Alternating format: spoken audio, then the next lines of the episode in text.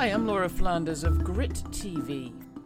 Sticks and stones may not break your bones, but stereotypes can certainly put your life in danger. That's the message of a new report on police violence against women of color. Not only are black women, just like black men, in interactions with the police often alleged to be armed and dangerous when they're not, but even when they're experiencing a mental health crisis, black women are seen as somehow invulnerable.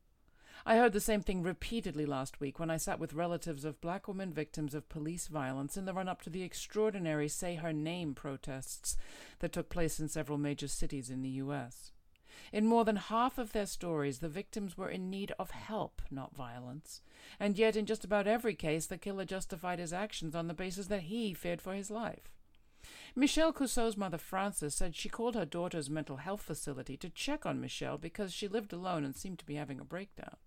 Instead of help came cops and one sergeant who decided to shoot the five foot five, one hundred thirty pound Michelle in the heart because he said he felt threatened by the look on her face.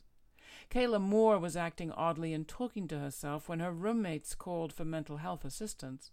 Instead of psychiatric professionals came police who decided to isolate, restrain, and attempt to arrest Kayla, a transgender woman, by sitting on her. She ultimately suffocated to death. She was seemingly violent, said the police later. There's the seemingly violent, and then there's all this death. The stories of Cusseaux and Moore and others are written up in a new report from the African American Policy Forum. The fact that black women are rarely viewed as women in distress is literally costing them their lives, the authors write. Even when they're in distress, black women are perceived as a threat.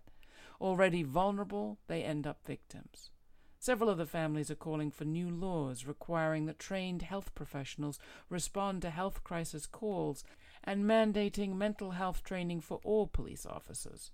It is way past time to stop the killing of women in crisis. You can watch my interview with author Professor Ruth Wilson Gilmore on the economy of incarceration all this week on the Laura Flanders show on K C E T, Link T V, and Telesur.